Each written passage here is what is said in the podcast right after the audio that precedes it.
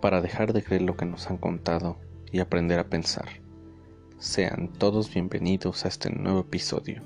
Soy Diógenes Laercio y les hablo desde algún punto del globo. Comenzamos. Esta es la segunda entrega de la aproximación a la violencia desde el punto de vista de la filosofía.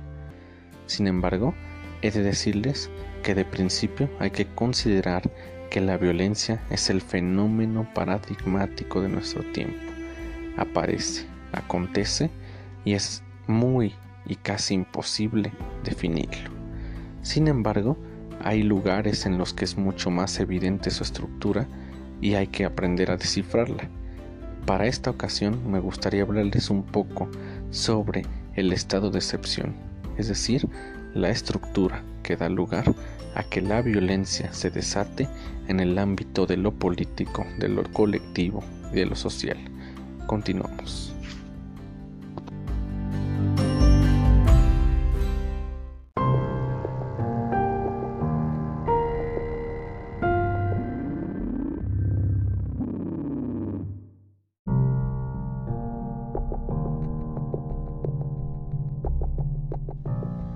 Me gustaría comenzar aludiendo a Thomas Hobbes y su idea del origen de la sociedad. Él considera que los individuos se encontraban aislados cual átomos y que en ese estado aparente de naturaleza todo era posible. La ley no se daba puesto que no había un contrato entre los individuos y todos podían hacer lo que quisieran siempre y cuando estuviera de por medio su vida o su necesidad. Posterior a este aislamiento de los individuos existe el contrato, un contrato implícito que se da a partir del momento en el que los individuos aislados le otorgan la posibilidad a un soberano de protegerlos a partir de ciertos mecanismos específicos y el más importante de todos es el de la ley. Es a partir de ese momento en que la ley adquiere un papel preponderante, puesto que ella representa esa firma implícita del contrato, pero también la delegación del poder al soberano. Y es en este momento en el que podremos empezar a pensar ¿Cómo es que una sociedad que se funda desde el nivel más originario en la violencia vuelve a ella todo el tiempo? ¿Por qué? No te vayas. Continuamos.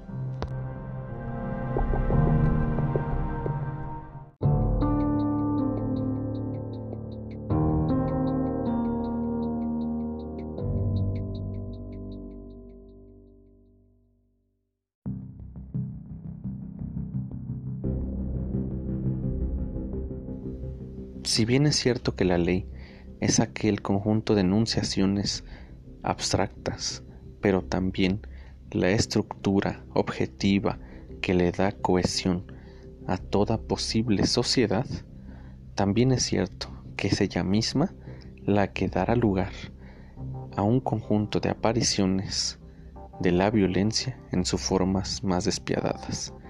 Y es precisamente este uno de los problemas de la ley. A este respecto, me gustaría contarles una anécdota. Roger Bartra, en su libro Territorios del Terror y la Otredad, nos cuenta algo.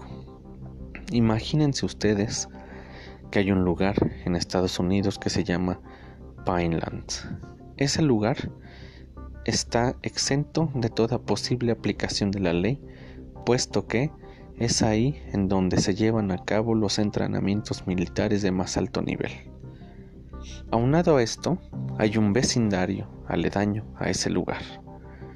Un día se encontraban los militares ejecutando una práctica cuando el sheriff de ese lugar se da cuenta que se encuentran unos individuos aislados.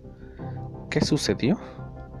Intentó aplicar la ley, es decir, enfrentarlos. Y sin embargo, los militares respondieron y lo mataron. ¿Cuál es el problema de esto? Que nos encontramos frente a una contradicción.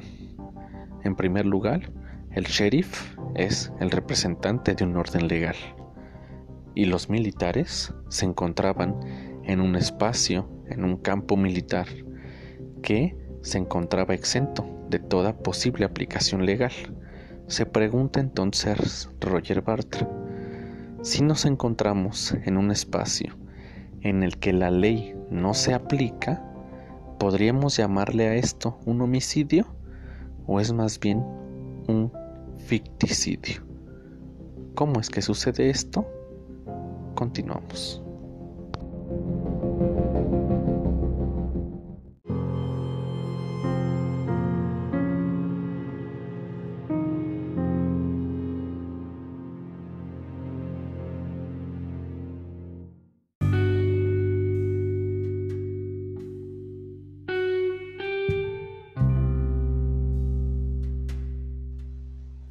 Y es precisamente ese lugar extraño entre la aplicación de la ley y la suspensión de la ley a lo que podríamos llamar el estado de excepción, como lo hemos visto en el ejemplo de Roger Bartra.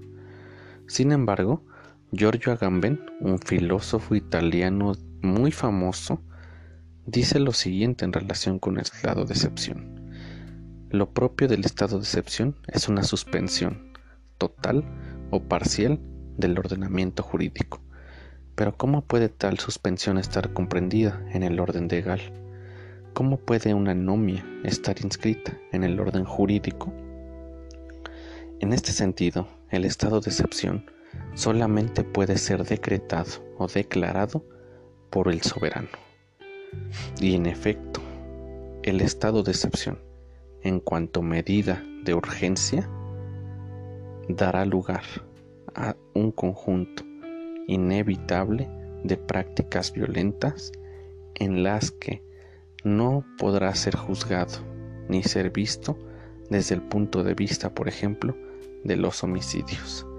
Y es bastante problemático, puesto que en ese nivel, ¿cómo podríamos definir lo que es justo o lo injusto, lo que es legal o lo que es ilegal? Es evidentemente este el problema. Es otra vez a Gamben y dice, estar afuera y sin embargo pertenecer. Esta es la estructura topológica del estado de excepción.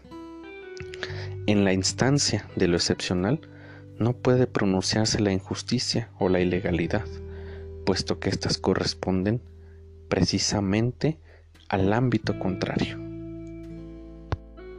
De ahí que todas las nociones posibles en relación con lo jurídico o con lo ético se difuminen. El estado de excepción es peligroso, puesto que difumina cualquier posibilidad de análisis desde todas las estructuras racionales, jurídicas, normales, por decirlo de alguna forma, puesto que, por algún extraño motivo, es una circunstancia en la que todo se suspende.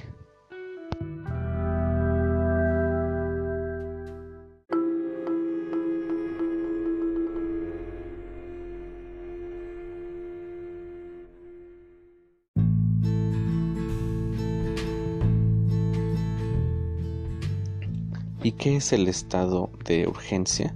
Un estado de urgencia es la circunstancia excepcional en la que tanto el soberano y toda la estructura jurídica que lo cobija puede encontrarse, ya sea por una revuelta popular o ya sea por un pretendido golpe de Estado, en peligro. Es entonces cuando el soberano decide declarar un estado de urgencia y en consecuencia un estado de excepción, como una forma de mantener cohesionado el poder y de mantener el equilibrio estatal, jurídico y político a nivel geográfico, a nivel colectivo y a nivel social. Pero, ¿qué es entonces lo que se suspende con esa declaración? Lo que se suspende, amigos, es la vida misma. ¿Por qué? Porque nosotros, como ya había dicho, hemos delegado al soberano y a todo ese sistema jurídico nuestra protección y nuestra seguridad. Si hay una declaración en la que eso no se aplique, precisamente lo que se encuentra en peligro es la vida misma. En muchos casos vemos, por ejemplo, que cuando se trata de revueltas populares, lo que sucede es que hay miles de muertos, miles de desaparecidos, y que hace el Estado simple y sencillamente calla. Calla porque no tiene razones para dar, puesto que el estado de excepción ha sido declarado. Y es en ese momento, en esa circunstancia temporal y espacial, en la que la vida misma carece de todo significado. El Estado hará uso de todas y cada una de sus fuerzas e instrumentos para mantenerse cohesionado y vivo sin importar cuál sea el costo vital a nivel colectivo. Sin embargo, esa pretensión universal del Estado por mantenerse en cohesión no se encuentra de forma necesaria ligada y relacionada a una causa justa o a una búsqueda del bienestar colectivo. Más bien, casi siempre es al contrario.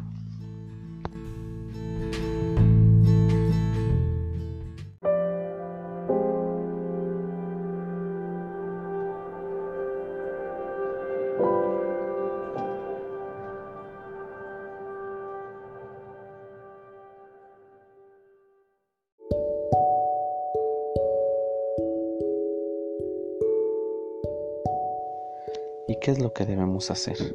¿Cuál es el camino que tenemos que seguir? Pienso que desde el punto de vista de las revueltas populares, lo que debemos hacer es ir en busca de la causa más justa siempre.